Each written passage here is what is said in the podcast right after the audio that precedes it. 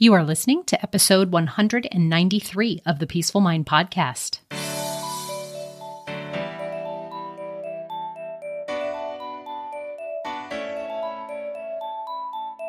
Welcome to the Peaceful Mind Podcast, a place for creating the peace of mind you need to be the best mom you are created by God to be. If you want to bring more balance, more joy, and more peace to your motherhood, this is the place for you. I'm your host, certified life coach and Catholic mom, Danielle Thienel. In the name of the Father, of the Son, and of the Holy Spirit, let's get started. Hi, everyone. Welcome back to the podcast. I'm so excited for today's topic. We're going to talk about how to surrender to simplicity. And I have brought on a guest to help us with this subject and it is Emily McDermott. Hi, Emily. Welcome. Hi, Danielle. Thanks so much for having me. I'm so happy that we've can reconnected. And yeah, this is just a thrill to be on your show. So thank you. Yes, I'm so happy we did as well. Um, go ahead first before I tell why the reconnection part. Um, introduce yourself. Tell us a little bit about your story. Obviously, your mom. So tell us about that um, part of your life, and you know what led you to be what you call yourself as a simplicity seeker. Yeah, definitely. So I am Emily, and my husband and I have been married almost 15 years, a couple months here. Awesome. We have two boys. They are five and seven. My youngest just started kindergarten. So I'm kind of exploring this new phase of motherhood, which is really exciting. Thank you. And actually, my story for seeking simplicity was because we struggled to get pregnant.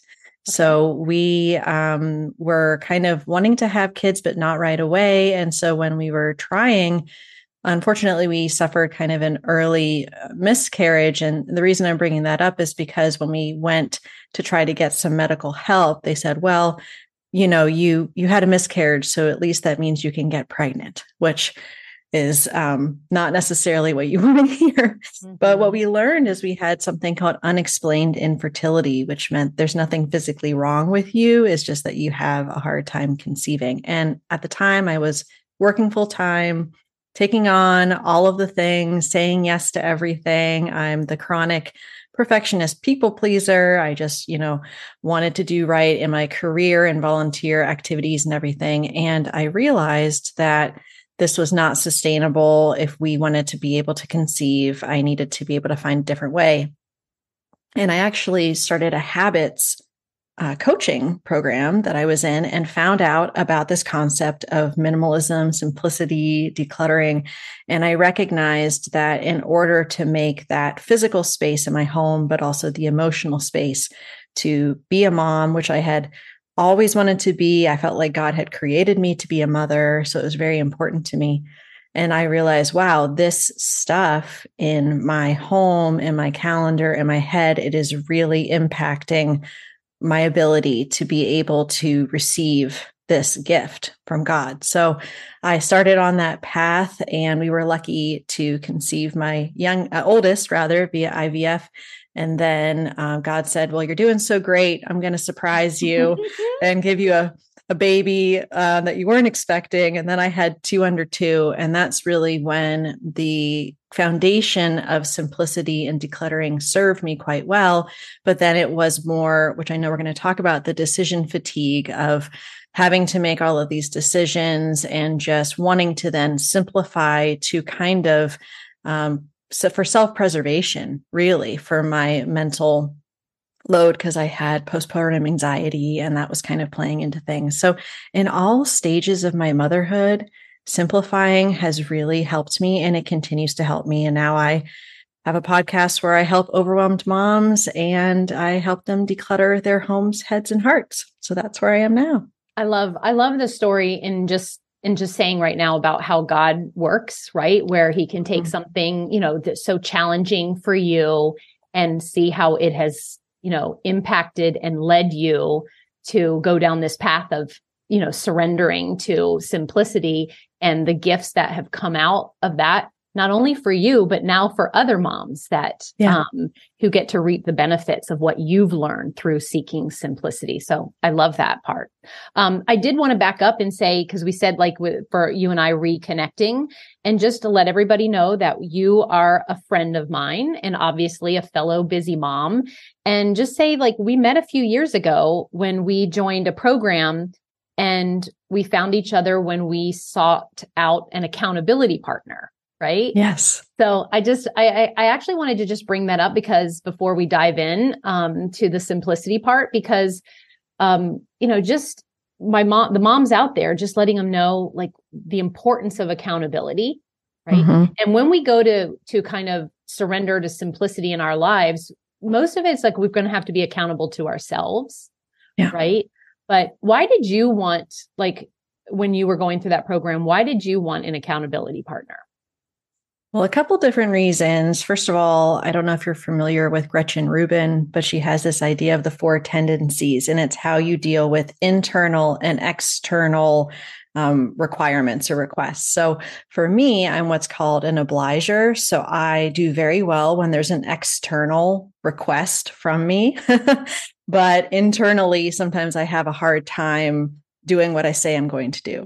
And so for me, in all areas of my life, I've always sought external accountability in order to check in with someone and kind of keep me on track. And that's really helped me reach my goals. And now I'm, you know, helping moms more on the decluttering side. But I feel like when it comes to simplicity and decluttering, it's actually kind of a countercultural idea because we're told that more is better. Having your mm-hmm. kids in all the activities is better.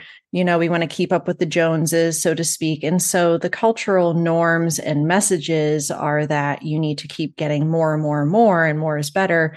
But then we want to be able to seek out accountability when we're going against those cultural norms and really doing more what God has called us to, which is to not be seeking those things, but to be seeking other things that aren't the material things or being able to have our schedules full of all of these things that aren't really serving us and allowing us to serve God. So accountability has been so helpful to me in all areas. And I find that it really helps moms too to feel less alone and then to really get that cheerleader that is like what you do matters. Like every little bit of what you're doing to serve your family and to serve God, it matters. And we're here to cheer you on and support you. Yeah. I your explanation was way better than mine. so I'm just going to say ditto to all of that. And I'm just remembering back when we met and then we reached out and of course we had synergies in um you know being a mom and similar to our story about feeling overwhelmed in some yeah. point and loving um, you know, to get organized and declutter and to live more simple, simplified life. And then, of course, our, um, you know, the Christian aspect. And so mm-hmm. I know that that with accountability for me, just in general, what I want moms to like realize is that is to take away that like that thought of, I, I should be able to do this myself kind of thing, right? Yeah um, and and to realize that that's not how we were made and created we were made and created for community and fellowship and he gave us each other to help each other and we were all given different strengths and weaknesses and you know we're not all the same and so finding a match for someone who has like you know um, you know, has some knowledge that you might not, and then hold holding you accountable. This is what I love about being a coach and um, having, you know, my clients that they know that, that they are going to, you know, be able to show up for themselves. And when things get hard, they'll have someone to get them back on their path and yeah. stuff. And, and I feel like we totally did that for each other in that, that program that we were in. And so, mm-hmm. yeah, Okay, well, I just wanted to touch on that part because this is why we're re, um, reconnecting here on the podcast today. But let's get um, these are the subjects I I definitely you mentioned some of them that I want to dive in and and help um, my listeners to be able to again the the word I've chosen is surrender to to lean into to hand over less control of or maybe even to like just dive in deeper to having a more simplified life and I want to know if first we can talk about your biblical case, like mm-hmm. from the faith side. of why we would want to le- live a more simplified life. I definitely want to talk about that decision fatigue and how to help my mamas combat it a little bit more. Yeah. And then just when they hear what, you know, you have to say where to start with it all. If someone is like, I just that that feels good to me. I want to do that more. Where can I start? So tell me what do you want to tell us about what the the bible has to say about minimalism simplicity mm-hmm. decluttering yeah so when you read the bible you don't normally think about those things but i'm actually my second way through reading it on a daily basis i'm doing the bible recap so i'm on day like 485 or something and i'm very Love proud it. of myself for mm-hmm. keeping up the streak but just because of what I teach on and coach on and talk about all the time, I started looking at the Bible through this lens. And there's a lot to say about simplicity. And also, it kind of goes back to this abundance versus scarcity mentality. And people kind of think it's funny when I say, Oh, you have a scarcity mentality. They say, Have you seen my house? I don't have a problem with scarcity. mm-hmm. I have all this stuff. That's the problem. Like, no, no, no it's a little bit different the mindset. So the verse that i usually go to which is very well known john 10 10 um, the thief comes only to steal and kill and destroy. I come that they may have life and have it abundantly to the full. There's different translations of course. Mm-hmm. but we have been kind of culturally conditioned especially united states to have this very competitive scarcity mindset. There's only so much. And so I have to get like my part of it. There's only so much to go around. Um, our self worth being determined by our performance. We're constantly comparing ourselves to others. And of course, moms feel this very deeply as well. And just that our security is found in what we own, the roles that we play, the things that we do. You know, as Americans, we're always like, well, what do you do? What do you do? Mm-hmm. That's how we're kind of judging each other. And, you know, if if you, um, Danielle, are successful in coaching moms, that means there's less moms for me to coach. So it's like having that scarcity mentality rather than that collaborative view. And so an abundance mentality, we're looking at who we are as children of God and whose we are, that we are belonging to Him, that He is our Father, that He is our generous provider, um, and that our identity is flowing from uh, Christ. And so that's where we're getting our worth from, not from what we have or what we do. And that we're able to, first of all, have gratitude for what we already have and the gifts that we've been given and then our generosity flows from that because we're able to let go of what we lo- no longer need and the excess that we have. And so that is one of the verses that I usually go towards for mm-hmm. that that um, mentality. And then my other is a a manna mindset. So I don't know if you have any comments on the scarcity versus abundance before I move into that one. Well, I just um it, it's interesting when it's it's something that I definitely find in my mom's a lot where but but how I teach about the different parts of our brain that lower brain um is was created to help us like in emergencies. So there is this natural fight or flight and to think that oh no something's wrong and our brains go towards the negative. So I get that they would immediately go to the scarcity mm-hmm. because mm-hmm. of the way that our brain is and to try to keep us in survival mode, right?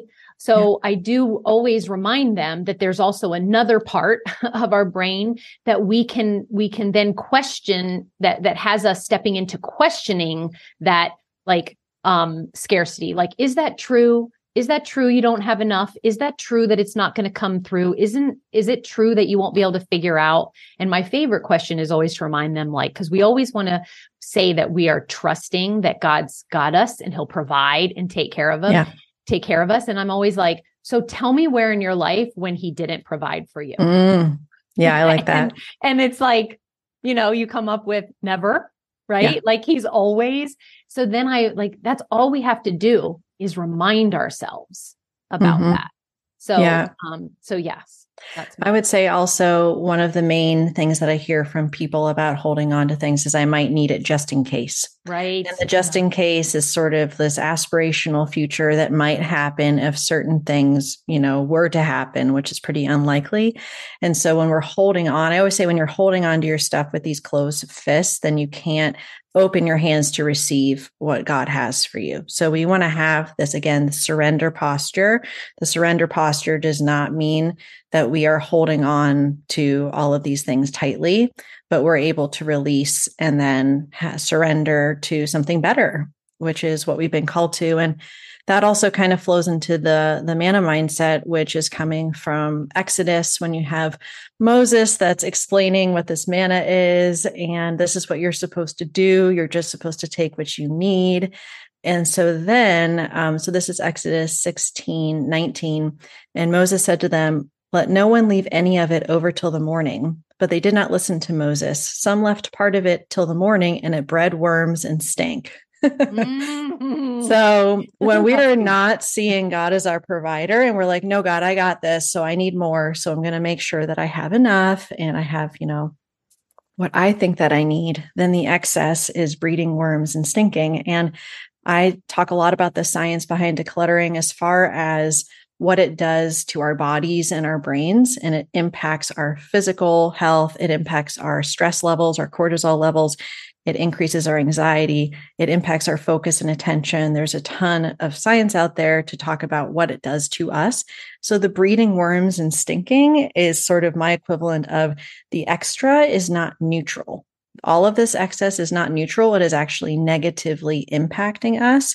And it's showing us that we are not trusting God to be able to provide. So that's the other Bible verse and so that good. man that manna mindset that I like to think about. Yeah, I'm not going to forget that one for a while. I just love I'll be picturing like the stink.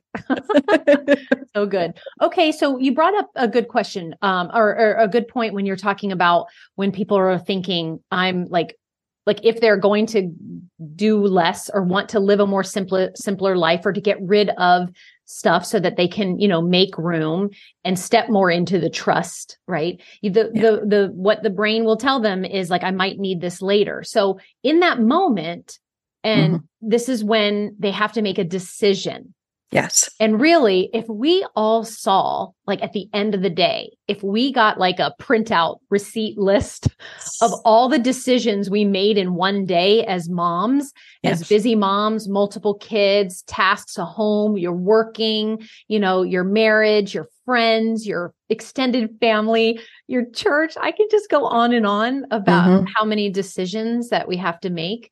And so someone there, if you, if, so let's, let, let's go ahead and talk about the um the connection or how how we can combat that decision yeah. fatigue especially when there want somebody wants to focus on living a more simple life and mm-hmm. we could actually just hone in on actual stuff right yeah like, yeah sure yeah. sure so supposedly we make 35,000 decisions a day you can find different numbers just like how long it takes to form a habit there's different numbers but that one is one I have found. And I'm like, okay, well, for moms, then you just take your number of kids and then you just multiply it because we're having to, depending on their age and stage, we're making decisions for mm-hmm. them as well. And so when you think about that huge number, it seems kind of mind boggling, but I like to bring it back to the connection between the stuff that we have and that we're making choices between those things initially. So here's an example that you get up and everyone's getting dressed in the morning, right? And if you go into your closet and you have uh, 50 shirts and 30 pairs of pants and 100 pairs of shoes, your ability to get dressed is going to be more difficult than someone that has 10 shirts and five pairs of pants and 10 pairs of shoes because of the numbers. There's just more choices to make between that stuff. And we pride ourselves, especially United States, of wanting choice. So if I went into a restaurant and they're like, you can have a hamburger or cheeseburger, and you're like, what? This is boring. Like, well, I want more choice. However, then if you go to some place like the Cheesecake Factory and it has like a menu that's the size of a book, then it's overwhelming. Well, it's overwhelming because there's something called choice overload, which is a psychological term for some choice is good and it causes us to feel happier. But then when you get too many choices, then the happiness goes down dramatically because you have analysis paralysis. You can't make a decision. You have to buy your kids socks and then you read all the Amazon reviews and you're in this black hole of like Amazon reviews and then you don't end up buying the socks.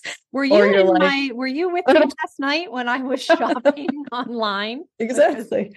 Or maybe it's like, what are we going to watch for a movie tonight, honey? And then an hour later, you still haven't decided because there's like a billion options for what you to for watch. Sure in my house, something. But we don't we don't think about you know the exponential amount of choices. Well, the problem is we have to make decisions among more choices. So the way that we can combat this decision fatigue which is the deteriorating quality of decisions over a given period of time, let's say a day, and it's the end of the day and your husband's like honey i want to talk about the taxes. You're like nope. Go away. I don't want to talk to you. I just want to relax because i've made so many decisions today well, that's because of decision fatigue. And if we're able to simplify our stuff and simplify our space and simplify the decisions that we are making, what unnecessary decisions can we remove from our lives? Maybe it's what we're eating, what we're wearing, our exercise, our activities. Um, the list goes on. But if we're able to simplify our stuff, there's less choices among the stuff and then we can start simplifying our activities and kind of move into those areas. So, yes, I'm a big proponent for asking what unnecessary decisions can I remove from my life? And then being able to, at least for a season, experiment with less decisions and see if you're able to feel less of that decision fatigue, you have more energy and more focus because you're able to preserve some of these, what I call most precious resources of time, focus, energy, and attention. And if you experiment with less and experiment with those fewer decisions, I feel like you'll notice a big difference. So good. You just said two things, right? Two phrases right there, or um, a word that I want to reiterate that I think is really a good point for moms to understand. You said for a season. So a lot of times when we take on this new endeavor of um, being more like leaning into simplicity, it, then we think that the decisions that we're making or the changes that we're making have to be forever, right? And I want, I always am trying to help my moms come back uh, to that you said for a season. To my phrase is at this stage of motherhood, mm-hmm. right? because when you know your stage of having young kids around and what you like what literal like I don't have any toys in my house anymore because yeah. my kids, you know, are older. So it's like you just have to know what you want to revisit, right? Think like I'm I'm going to try this simplicity on these things and not have to make so many decisions. Maybe you do decide to have a capsule wardrobe while yeah. your kids are small, but doesn't mean that when you're older or another stage comes or you change your mind, you decide you want to have more clothes to choose from eh, like that. And then mm-hmm. the other word you said is experiment. Yeah. Because I'm like, it doesn't like we don't know. If you want to go something, you, you don't know what's going to work for you or not. So just I love that word. Just think I'm just going to try it out and see. Yeah. I mean, it, you can always go back, right? Mm-hmm. You can mm-hmm. go back yeah. to having a lot of stuff if you want you know, but just experiment. Yeah. And then also, it doesn't seem so like restrictive. Like, I feel like experiment right. has a more positive connotation. And also, one of the things I recommend, you know, to the mamas that I help is like, I'm never going to tell you what to get rid of. It's based upon what matters to you most. And that depends on the person and the values of that person and, the, and their family. And so I use this concept of an out of sight, out of mind bin, where if you're not comfortable getting rid of a certain thing, you can kind of put it in there, but you need to make sure you put a date on it and then you put that reminder in your phone. And so that way it kind of lessens that, oh my gosh, I don't know if I want to get rid of this. It seems like really scary. Well, put it away in something that you can't see through. Put that reminder on your phone. And I bet that in 30, 60, 90 days, you're going to totally forget what's in there because yeah, that's one of my biggest um, tips to help people that are seeing this decluttering or simplifying as kind of a restrictive thing and really have that experimenting mentality about it. Well, I think that um, I think that what you just said fit, feeds into that last question because I was going to say, um, you know, I always are like moms are like, oh, this sounds amazing. Now, where do I start? And uh, yeah. one of the questions when I interview people on the podcast, I always want to say, what's like one action that you can tell because again i wanted you to get into the experimentation get into action get a result if what you hear today sounds like something that aligns that you want to take on mm-hmm. in your busy mom life.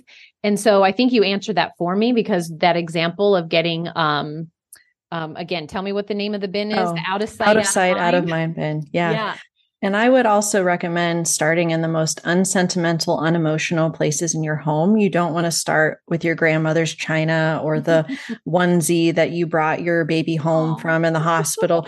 You know, start in your car, which is you're like, what? Your car's not in your home. Well, exactly. It's a small contained space filled mostly with trash, easy to make decisions. And then bathroom is usually the second one I recommend. Okay. Expired expired medication, makeup you don't remember when you got it, samples of who knows what. Get rid of those and you're like, "Oh wow, this feels good. Like I can do this." Your fridge. If you have gross stuff in your fridge, that's decluttering. You're getting rid of the stuff that you know talk about mold and stink, you know? yeah. You just you reminded me. You just reminded me when my kids recently when we like they they go after looking at expiration dates way more than I do. And they sometimes it is like really embarrassing. They're like, Mom, I cannot believe you have this from 2014. Oh my gosh. 2014 seems like yesterday. And then I'm like, oh yeah, it's like almost oh, wait, years ago. Almost 10 years ago. Yeah. Yeah. So you you definitely want to kind of build those decision making muscles to be like, okay, I feel comfortable with making decisions about expired medication you know like that's an easy easy thing to get rid of. And then you can start moving into some of the other areas. And the only other tip i have is to create artificial boundaries around the categories of stuff that you want to keep. So this works well for toys and is teaching our kids um, boundaries, which is very important. So, you know, all of those junky things that kids get from like McDonald's Happy Meals or birthday parties or whatever. My kids have shoe boxes that are called their treasure boxes. I'm using treasures in air quotes here uh, because I think it's a bunch of junk. But anyway, they're able to keep all that within that amount of space in their room. And then every so often, when it gets full, we have to make decisions about what comes, you know, what stays and what goes. And at a very young age, they're able to make those decisions. And so you're teaching your children a better relationship with stuff, which in some cases is kind of breaking generational patterns of what people have experienced with their own parents and holding on to stuff. So we're able to say, okay, this is the artificial boundary for this kind of shirt in your closet or this toy or these books, you know, bookshelves. We wanted to say, okay, we're going to start filling it with what we use, what we love, what we read. Then we make decisions on what we're not sure about and then maybe use that out of sight, out of mind bin if you need to. So that's usually love, how I, yeah, suggest I you start. Love all of those suggestions. And I know my listeners will too. Um, and there's even more goodness because you have brought along a, um, uh, we call them a freebie, but some where people can download and access to also help them get on their way to surrendering to simplicity and yeah. follow through and take action and start experimenting on all that you've offered here today. So just tell us a little bit about that. Yeah, sure. So I feel like when you're going on this path to surrender to simplicity, there's a lot of self inquiry and self reflection involved. And I know that with the work that you do, Danielle, you really um, support that as well. And so I have something called 50 questions minimalists ask. If you don't feel like you're a minimalist, you can swap that out for simplicity seeker. but it's just being like, okay, before I buy something, what are some questions I could ask myself? While I'm decluttering, what are some questions that I could ask? Um, what are some things that can help me with my mental clutter? And so I have uh, five different categories, 10 questions each, just depending on kind of what you're experimenting with, that you can start asking yourself some of these questions and then that can help you in that decision making process. So good. Thank you for that. And of thank course. you, Emily, for coming on the podcast yes. and talking to us. And so I just really urge um, everyone who is wanting to surrender to simplicity and and again i'm going to say become a simplicity seeker mm-hmm. you might have to re-listen to this episode again maybe they jotted down some notes but definitely download that 50 questions minimalist ask and again um anything last you want to say no, thank you so much for having me. Yeah, I really appreciate it. And I hope that this blesses uh, all your mamas. I know it will. All right, Emily, thanks so much for being here. Thank you, Danielle. Okay, mamas, we will see you and next week and peace be with you always. Thank you so much for tuning in to today's episode of the Peaceful Mind podcast. If you found value in today's episode, I'd be so grateful if you could subscribe and leave a review. It not only supports the podcast, but ensures you don't miss out on future episodes packed with insights and tools to create peace of mind in your busy mom life. And if you're of the Catholic faith like me or any Christian mom seeking to feel better in any area of your life and to show up more calm, connected, and confident, I can help. Become an empowered mom who knows how to bring about the changes you desire, no matter the circumstances. Whether you need one on one guidance to get there, prefer a group coaching program with like minded women, or a self study course, I've got you covered. Explore my private one on one packages, join my Busy to Balanced group life coaching program, or delve into my signature course, Divine Time. To find out which path is right for you, let's meet and see what's the best fit. Schedule a free call with me at daniellethienel.com or send me a direct message on Facebook or Instagram at Danielle Thienel Coaching. And also, don't forget to get your copy of my book, The Cyclone Mom Method How to Call on Your God Given Power to Remain Calm, in Control, and Confident as a Busy Mom. Dive into the digital and bonus audio version when you go to book.daniellethienel.com forward slash new dash book. You'll find all the details in the show notes too. Until next time, peace be with you always.